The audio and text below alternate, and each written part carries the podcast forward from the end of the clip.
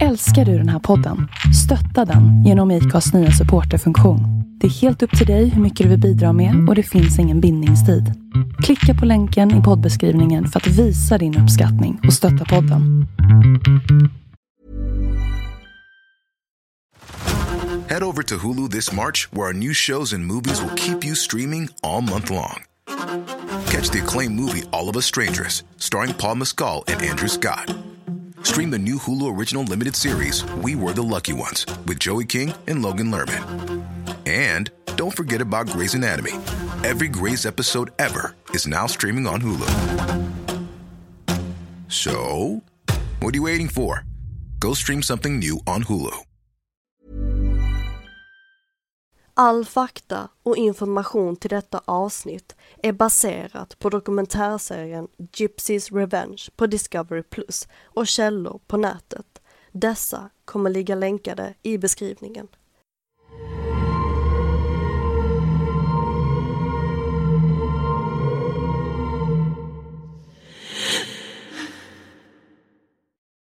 En ensamstående mamma försöker ta hand om sin svårt sjuka dotter. Trots motgångar och flera komplikationer håller de humöret uppe. Släkt, vänner och hela USA stöttar familjen och bistår dem med pengar, resor, utflykter, bilar och ett nytt hem. Men familj och vänner börjar bli misstänksamma att något inte står rätt till när mamman och dottern flyttar allt längre ifrån sina nära och kära. Det ska inte dröja länge förrän fasaden om den hjältmodiga mamman och den svårt sjuka dottern spricker. Sanningen som kommer fram innehåller twister, långdragna lögner som ingen hade kunnat förbereda sig på. Ett fall om bedrägeri, svek, kärlek och drömmen om frihet. Detta är fallet om Gypsy Rose Blanchard. Help me, I'm Amanda Berry. He's got a taser. Please hurry. I've been kidnapped and I've been missing for 10 years and I'm, I'm here. I'm free now. Oh, God. He's going to jump in front of the car. No, Brian. Stop. Wait, hurry up! He's killing my girlfriend! He ripped her face off! Stop. Stop. Stop. She's dead! No, Brian, you're going to get hurt. Please.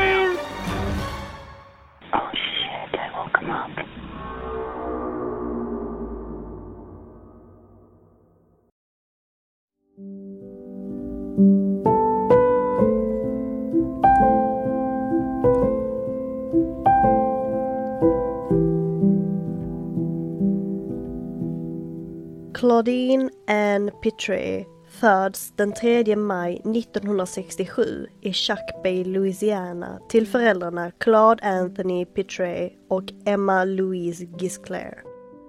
Claudine, även kallad Didi, är den yngsta bland sina fem syskon.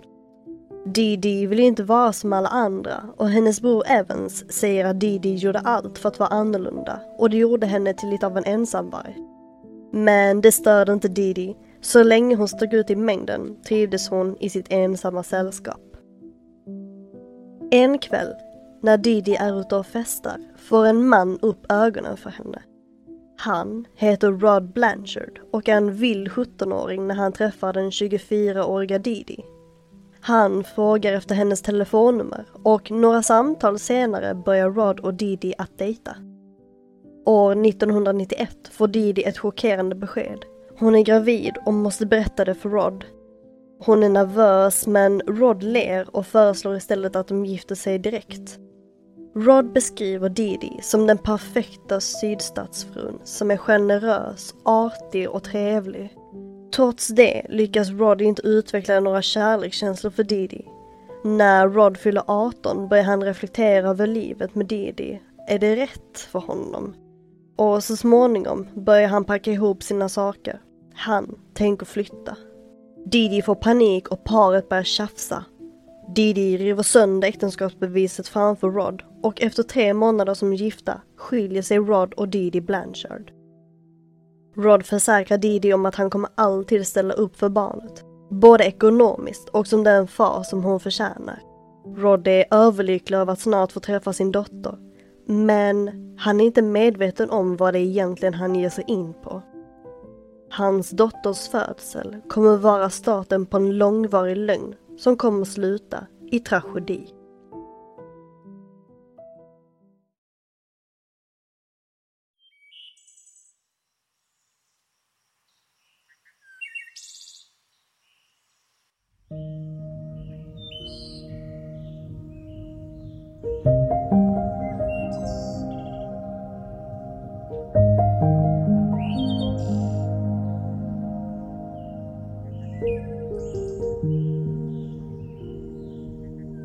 Gypsy Rose Blanchard föds den 27 juli 1991 i Golden Meadow, Louisiana.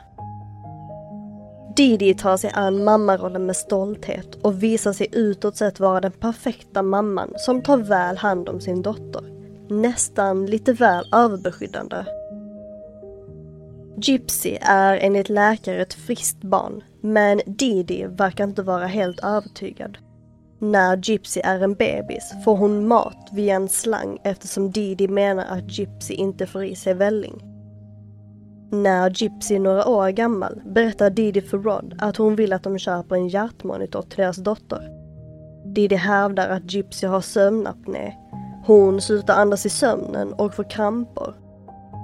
Didi tar med sig sin dotter till sjukhuset men efter flera undersökningar kan inte läkarna hitta några symptom på sömnapné. Didi blir från den stunden som en slags hök som alltid övervakar sin dotter och är beredd på nästa eventuella sjukdom. Eftersom Gypsy blir allt mer sjuk är Didi noggrann med vem som får vara barnvakt. Didis föräldrar är de enda som får passa Gypsy om Didi inte är hemma. Ingen annan. Didi litar inte på att någon annan än hennes föräldrar kan ta hand om Gypsy då hon är sjuk. Inte ens Rod får vara ensam med Gypsy i mer än en timme. Därefter är Didi med och övervakar. Inget konstigt tycker Rod. Didi är ju en tuff mamma som gör allt för sin dotter. Tar hand om henne dag in och dag ut. Han förstår inte hur hon orkar. Och lugnare ska det inte bli. När Gypsy är fem eller sex år får Gypsy problem med sina ögon och får någon slags anfall. Gypsy får då operera ögonen men kort därefter återuppstår problemet och hennes ena öga blir snett. När Gypsy får sina anfall menar Didi att Gypsys mentala utveckling backar med några år. Så varje gång när Gypsy träffar nya människor berättar Didi för grannar och bekanta att Gypsys mentala ålder är som en fyraåring. Något år senare får Gypsy problem med hörseln och läkaren måste sätta in ett rör i örat på henne så att hon kan höra ordentligt. När Gypsy är sju år hamnar hon i rullstol efter att ha fått diagnosen muskeldystrofi och hennes ben kommer så småningom inte kunna orka bära henne mer. Kort därefter får Gypsy leukemi och familjen chockas över Gypsys hälsotillstånd som med tiden bara blir sämre och sämre. Och snart kommer dagen när Didi säger till Gypsy att hon har fått cancer. De rakar av hennes hår och hon sätts på tunga mediciner. Gypsy får även problem med uppstötningar när hon är runt åtta år och läkare sätter in en sond och hon får mat via en maskin. Med Gypsys försämrade hälsa slutar Didi att jobba och stannar hemma på heltid med sin dotter. Ekonomin är tight och med tanke på Gypsys dyra sjukförsäkring, läkarbesök och mediciner är det Rod som får stå för utgifterna. Eftersom att han inte fysiskt får ta hand om Gypsy får han istället betala för alla hennes utgifter. Rod vill ju trots allt bara att hans dotter ska må bra och samtidigt visa att han finns där för henne, även om Didi sätter sina gränser för besök.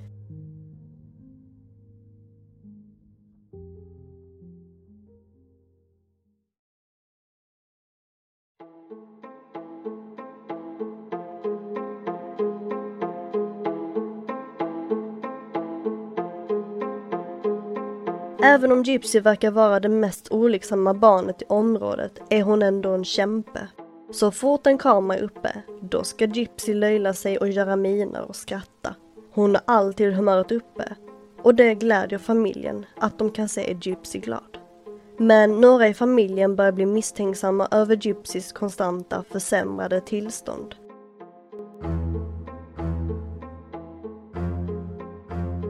När några familjemedlemmar försöker ifrågasätta Gypsys tillstånd blir Didi upprörd. Kort därefter flyttar Didi och Gypsy till Thibodeau och två år senare till New Orleans för att komma längre bort från familjen. Didi tycker att ingen förstår henne och att hon är den enda som kan kontrollera och förstå sin dotter. Didi börjar isolera sig och tillåter ingen att besöka Gypsy. När Rod väl får träffa sin dotter övervakar Didi deras umgänge. Rod och Gypsy hinner aldrig bilda något band förrän Didi gör det svårare för Rod att träffa sin dotter. Ibland kan det gå flera månader innan Rod får träffa Gypsy igen.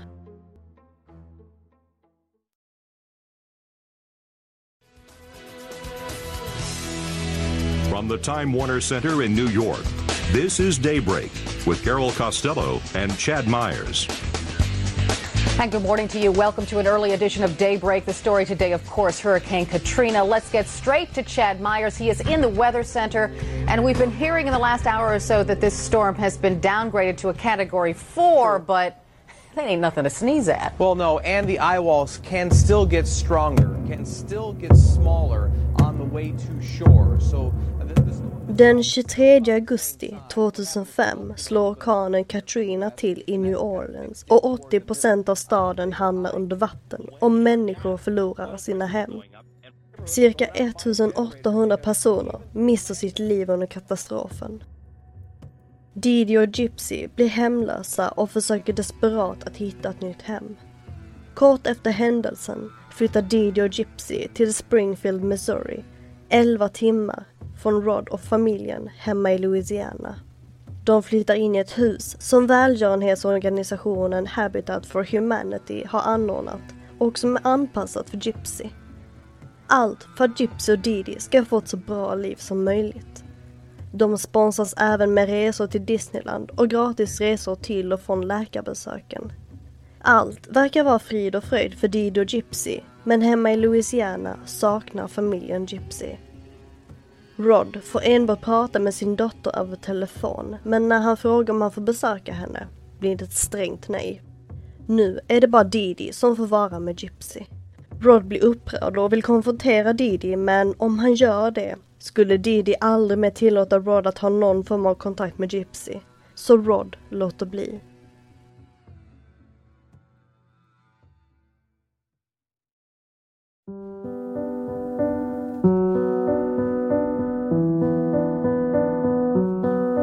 Eftersom Didi och Gypsy bor så långt ifrån sina nära och kära startar Didi ett Facebook-konto, Djip Blanchard, där Didi lägger upp bilder på Gypsy på sjukhuset, på Disneyland och uppdaterar alla om hennes hälsotillstånd. Även om Gypsy är svårt sjuk kan man knappt tro det. Hon är alltid på bra humör, är pigg och positiv. Andra barn som är så pass sjuka som Gypsy skulle säkert klaga, gnälla eller till och med gråta över sina tillstånd. Men det gör aldrig Gypsy. Gypsy drömmer om ett socialt liv i skolan, där hon kan träffa kompisar och umgås med andra människor. Men Didi sätter stopp för det. Istället får Gypsy leva i fantasin. När hon får tillfälle klär hon ut sig Gypsy tar på sig fina peruker för att få känna hur det känns att ha långt och fint hår. Det är som Gypsy vill fly sin vardag och vara någon som hon vet att hon aldrig kommer att bli. Men en dag så händer något.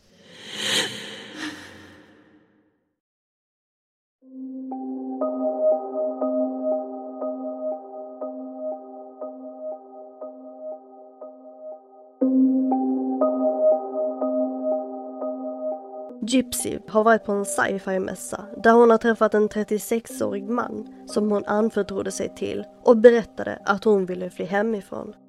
Mannen går med på att hjälpa Gypsy fly från sin stränga och överbeskyddande mamma.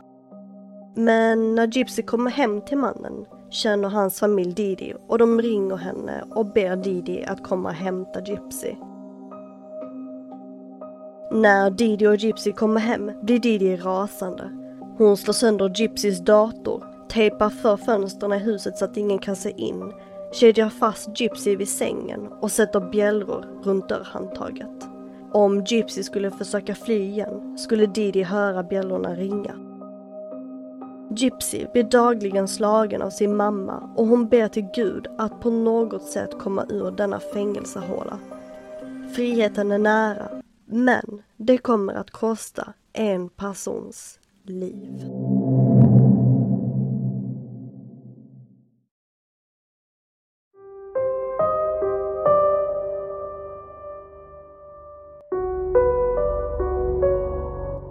Det är oklart när, men en dag skapar Gypsy ett Facebook-konto som hon kallar Emma Rose i hemlighet. Gypsy lyckas få tag i Didis dator när hon sover och i smyg kan hon komma åt Facebook. I hemlighet kan hon chatta med sina vänner och Gypsy pratar flitigt med sin granne och bästa kompis Alia och känner sig trygg att hon kan vara ofiltrerad utan att Didi flåsar henne bakom nacken. Gypsy och Alia chattar först om helt oskyldiga saker tills Gypsy en dag frågar Alia om killar. Gypsy vill ha råd om kärlek och hur man kysser en kille. Alia blir chockad eftersom Gypsy har aldrig frågat eller ens pratat om killar innan. Men samtidigt så börjar Gypsy bli äldre och hon är trots allt 15 år. Så Alia tycker inte att det verkar konstigt alls att prata om killar. Gypsy berättar att hon har träffat en kille på en kristen dejtingsida. Han heter Nick och är 24 år. Enligt Gypsy är han väldigt romantisk, hängiven och skriver ofta dikter till henne och hon tror att det är hennes soulmate. Didi, som förbjuder Gypsy att ha en pojkvän, vet inte om hennes dotters hemliga pojkvän. Gypsy berättar för Alia att Nick bor i Wisconsin och att deras förhållande sker på distans. De har aldrig träffats, vilket gör Alia orolig och hon varnar Gypsy om att vara försiktig. För alla på nätet är inte alltid lika trevliga som Gypsy. Men Gypsy är inte orolig. Hon är så kär och planerar redan hennes och Nicks bröllop. Det ska vara i ett vackert vinterlandskap med ett stort partytält. Gypsy har även planerat barnnamn. Blir det en son ska han döpas efter sin far, Nicholas Paul Godejohn Jr. Kärleken mellan Gypsy och Nick uppstår väldigt snabbt. De pratar om sina liv och Gypsy berättar nästan direkt att hon sitter i rullstol. Nick säger att han tycker om och älskar henne oavsett hur hon ser ut vilket får Gypsys hjärta att slå lite extra. De två klickar direkt och bestämmer sig för att bli par redan efter en veckas chattande. Men Nick har en hemlighet. Han berättar för Gypsy att han har personlighetsklyvning och att det bor flera personer inuti honom. En av dem heter Victor och är våldsam. Gypsy blir först lite rädd men eftersom hon så gärna vill ha någon som tycker om henne så bestämmer Gypsy sig för att skapa sina egna personligheter som ska matcha Nicks. Ruby är en av personligheterna som Gypsy skapar. Ruby är den tuffa och våldsamma tjejen. Men en dag försvinner datorn. Didi har låst in den och Gypsy kan inte längre chatta med sin Nick. Hon lyckas sno sin mammas mobil där hon kommer åt sitt hemliga Facebook-konto. Men nu tycker Gypsy att det är dags att träffa Nick i verkligheten. Så de bestämmer sig för att träffas.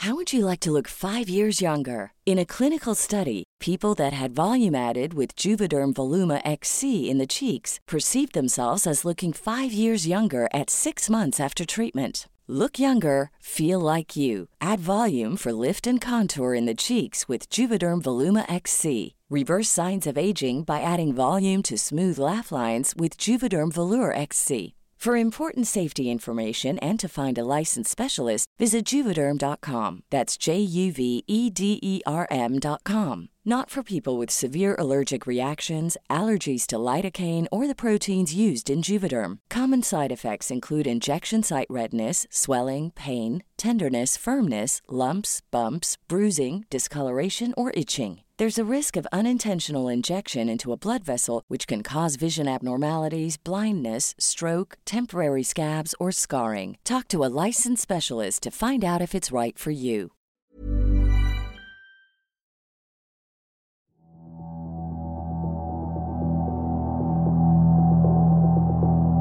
Det är någon gång i mars när Gypsy en kväll föreslår att hon och Nick ska träffas på en biograf. Men självklart går inte Gypsy dit ensam. Didi följer med. Men i smyg har Gypsy bestämt med Nick att de ska träffas utanför biografen, låtsas bli vänner och Didi ska tycka att han är en bra kille. Om Nick visar att han är artig, snäll och klär sig bra, kanske, kanske då skulle Didi ge Nick en chans. Då skulle Gypsy och Nick inte behöva dölja sitt förhållande mer. Inne i biografen träffar Gypsy och Nick varandra för första gången. De småler och Nick hälsar på Didi. Men Didi tycker att Nick är slemmig och ger ifrån sig farliga vibbar. Didi flyttar sig då några rader bakåt och ber Gypsy att följa med. Men det gör hon inte. Istället säger Gypsy att hon ska gå på toaletten och utan att Didi ser följer Nick med. Didi är helt omedveten om att Gypsy och Nick hade bestämt att det var dags för Gypsy att bli av med oskulden. Väl inne på toaletten har paret sex för första gången. Inne i salongen börjar Didi bli orolig och beger sig ut. Och precis då hinner Gypsy och Nick till kiosken. Didi blir rasande när hon ser att Nick och Gypsy är tillsammans och ett gräl uppstår. Didi tar med Gypsy till toaletten där hon slår sin dotter. Gypsy gråter och inser att hon kommer aldrig få ha vänner, finna kärleken, skaffa barn eller leva i frihet. Hon är fast i hennes mammas fängelse och Gypsy måste försöka få ett slut på det hela. Så länge min mamma finns kan jag inte vara med dig, säger Gypsy till Nick. Nick säger att han skulle göra allt för att skydda Gypsy. Allt? Även från min mamma? frågar Gypsy. Ja, säger Nick. Nu planerar Gypsy och Nick en plan på att få slut på lidandet. En gång för alla.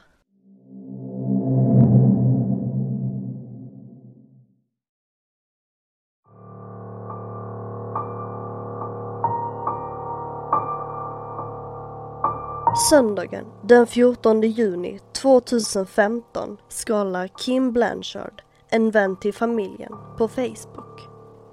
Bland olika bilder stannar hon plötsligt upp och en klump av oro fäster sig i magen.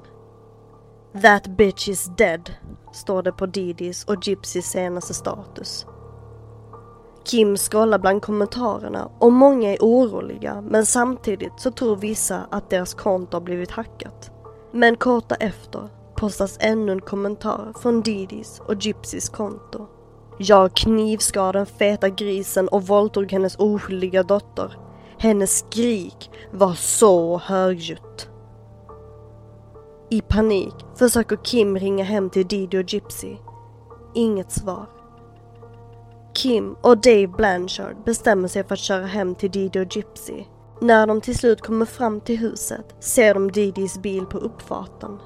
Paniken stiger när Kim och Dave beger sig upp till huset, knackar på dörren och fönstren och ropar på Didi och Gypsy. Inget svar. Dave ber Kim att ringa polisen och efter en stund dyker de upp. De märker då att köksfönstret är olåst och polisen tycker inte att det ser ut som ett inbrott. Därmed har polisen ingen rätt att gå in i huset, men Dave fick lov att gå in. Klockan 16.50 kliver Dave in i huset. Han märker att det är iskallt, som om att luftkonditioneringen har varit på fullt blås under en lång tid. Lite längre in i huset ser han två av Gypsys rullstolar som står tomma och hennes elektriska rullstol inne i badrummet står också tom. Allt verkar så normalt fast ändå inte. Dave kikar in i Didis och Gypsys sovrum, helt tomma. Dave går ut igen till Kim och polisen och berättar vad det är han har sett. När Kim får höra att Gypsys rullstolar står hemma blir hon orolig. Gypsy klarar sig inte utan sina rullstolar, så vem kan ha tagit henne? Och vad har hänt med Didi? The Missouri Highway Patrol issued a statewide alert tonight about a mother and a daughter missing from Springfield tonight. They say 19-year-old Gypsy Blanchard and 48-year-old Claudenia Blanchard were last seen June 10th. If you know anything about their whereabouts, you're asked to call police right away.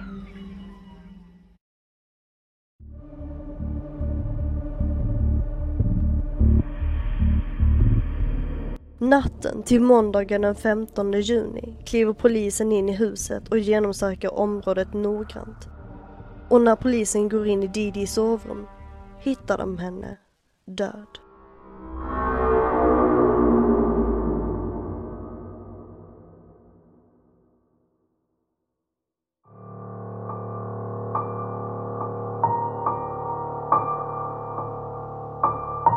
Didi har blivit knivhuggen i ryggen flera gånger och hennes hals var skuren. Didis död skakar landet och nära och kära är i total chock.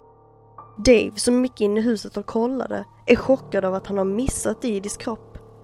Hon hade legat död och ensam i huset i flera dagar säger journalisten Megan Pack.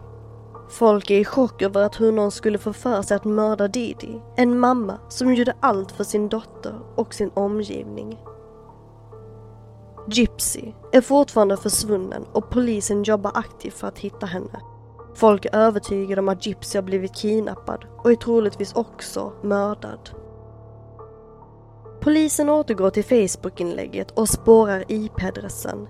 Resultatet kommer tillbaka och de har en träff.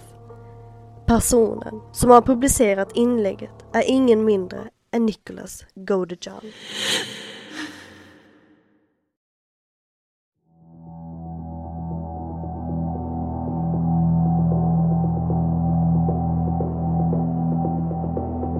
Godejohns bor i Waukesha County i Wisconsin som ligger cirka nio timmar från Didis hem. Polisen skulle aldrig hinna fram innan Nick har fått upplysning om att de är på väg och då kanske han rymmer. Missouri-polisen ber den lokala polisen att bege sig till Nicks hus. Hemma hittar de inte bara Nick utan även Gypsy, levande. Den 16 juni tas Nick och Gypsy in på förhör och det är nu som sanningen ska komma fram med en twist som polisen inte är beredd på. This says Nicholas. You go by Nick, Nicholas, something different? Um, I prefer, uh, usually by my family I'll be called Nicholas, but by friends and uh, other people I usually be called Nick. Usually. What would you like for me to call you when I'm talking Uh, to you? Nick. Nick, okay, I'll do it. That's your address. När polisen genomsöker Nicks rum hittar de en stor summa kontanter som stulits från Didis hem. Polisen hittar även mordvapnet och ett kuvert adresserat till Nick från Springfield, Missouri undertecknat med namnet Blanchard. Nick erkänner medan Gypsy hävdar sin oskuld men polisen fortsätter att pressa henne och till slut bryter Gypsy ihop och erkänner. Gypsy säger att hon och Nick funderade ut olika sätt på att döda Didi. De funderade på att förgifta henne, bränna ner huset eller skjuta henne. Men till slut kom de fram till att Nick skulle knivhugga Didi. För Gypsy skulle aldrig klara av det.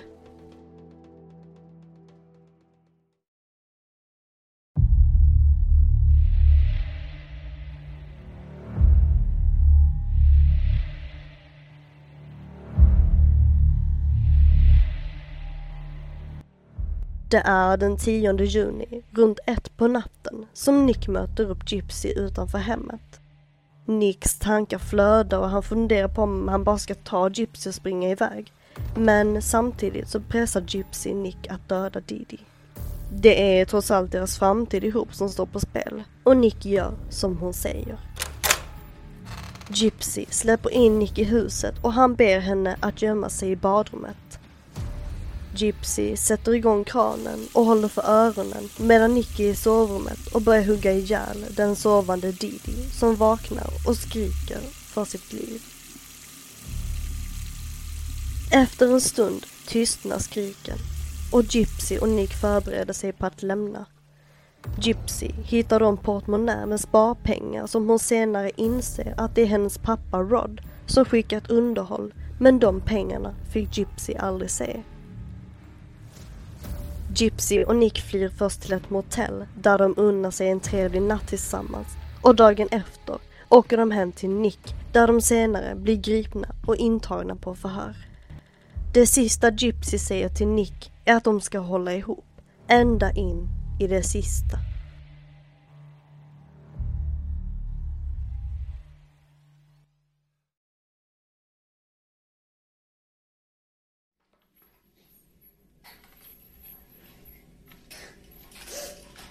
State of Wisconsin versus Gypsy Blanchard, case number 15 CF I juli 2015 hålls rättegången mot Gypsy Rose Blanchard och vänner och familj som sitter i salen är chockerade när de ser Gypsy.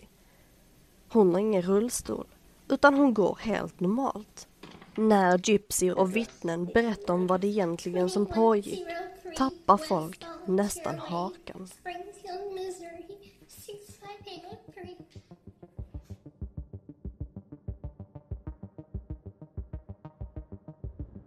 Läkemedel som Didi gav Gypsy förstörde hennes tänder och tandläkare fick då ut vissa tänder och ersätta dem med metallliknande proteser. Didi sa att Gypsy dreglade och hon fick sina sportkörtlar borttagna. Gypsy matades med matslang och genomgick flera ögonoperationer. Det är först när Gypsy träffar sin advokat Mike Stanfield som han berättar att det inte finns några tecken på cancer. Gypsy bryter ihop och gråter och är chockad. För om hon inte har cancer finns det fler sjukdomar som hon då inte har. Mike berättar att hon till största del är helt frisk och att Didi har hittat på allt för sin egen vinning. Detta kallas Münchhausen by proxy. När Dr. Mark Feldman, professor i psykiatri, hörde om fallet började han djupdyka efter mer information. Han förklarar att Münchhausen by proxy är en slags psykisk störning där en person under sin kontroll gör andra människor sjuka, ljuger eller överdriver personens sjukdomar för att få en känslomässig tillfredsställning. Eftersom Didi var en kvinna med få talanger och var lite av en ensling ville hon ändå bli ihågkommen av folk.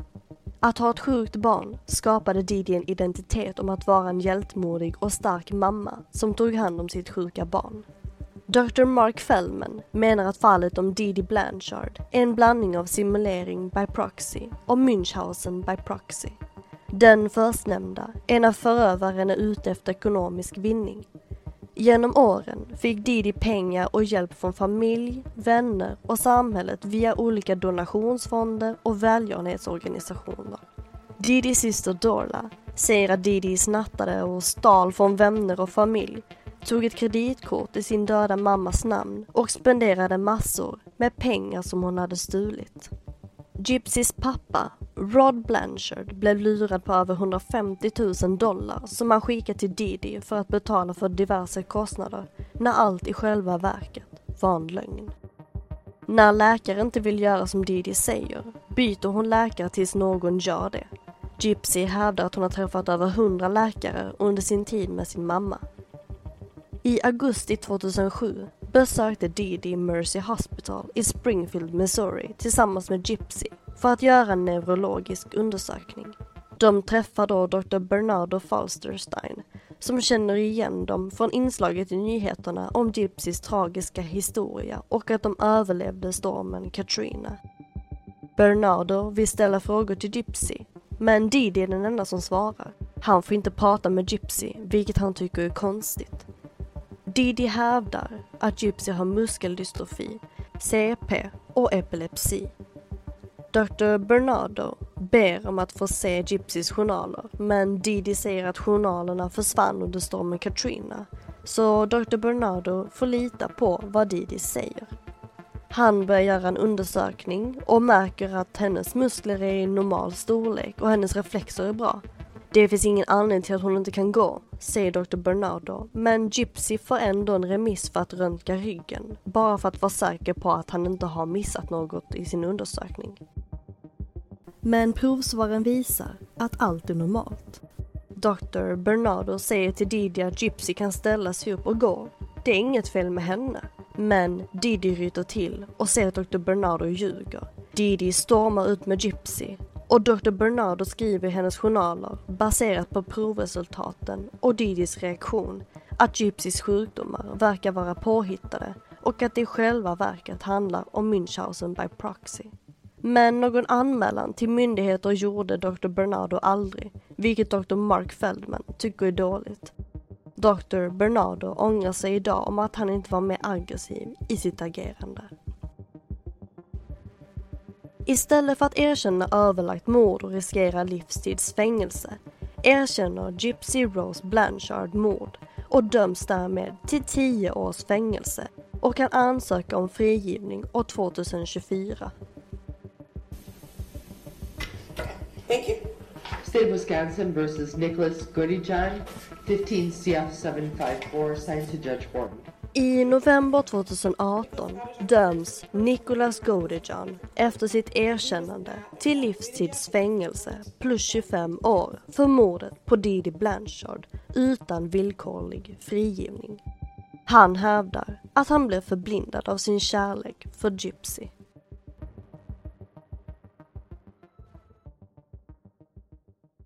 Idag har Gypsy och Nick ingen kontakt. Gypsy säger att när hon kom hem till Nick blev hon besviken. Han var inte alls en man som bodde i ett eget hus. Han hade typiskt pojkrum, spelade spel, hade det stökigt och han bodde med sina föräldrar. Nick, som säger att han alltid kommer att älska Gypsy, vill ha kontakt med henne under sin tid i fängelset. Men Gypsy älskar inte honom längre och avvisar all kontakt med Nick. Detta är Crime-podden och tack för att du har lyssnat på fallet om Gypsy Rose Blanchard.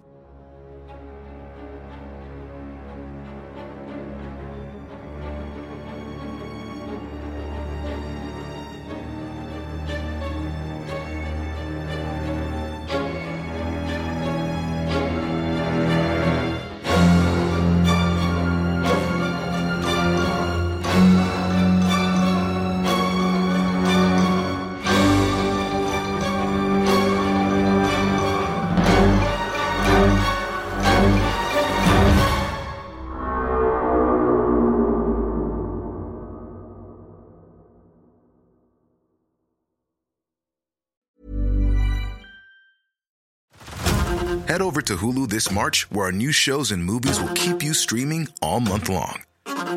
Catch the acclaimed movie All of Us Strangers, starring Paul Mescal and Andrew Scott. Stream the new Hulu original limited series We Were the Lucky Ones with Joey King and Logan Lerman. And don't forget about Grey's Anatomy. Every Grey's episode ever is now streaming on Hulu. So, what are you waiting for? Go stream something new on Hulu.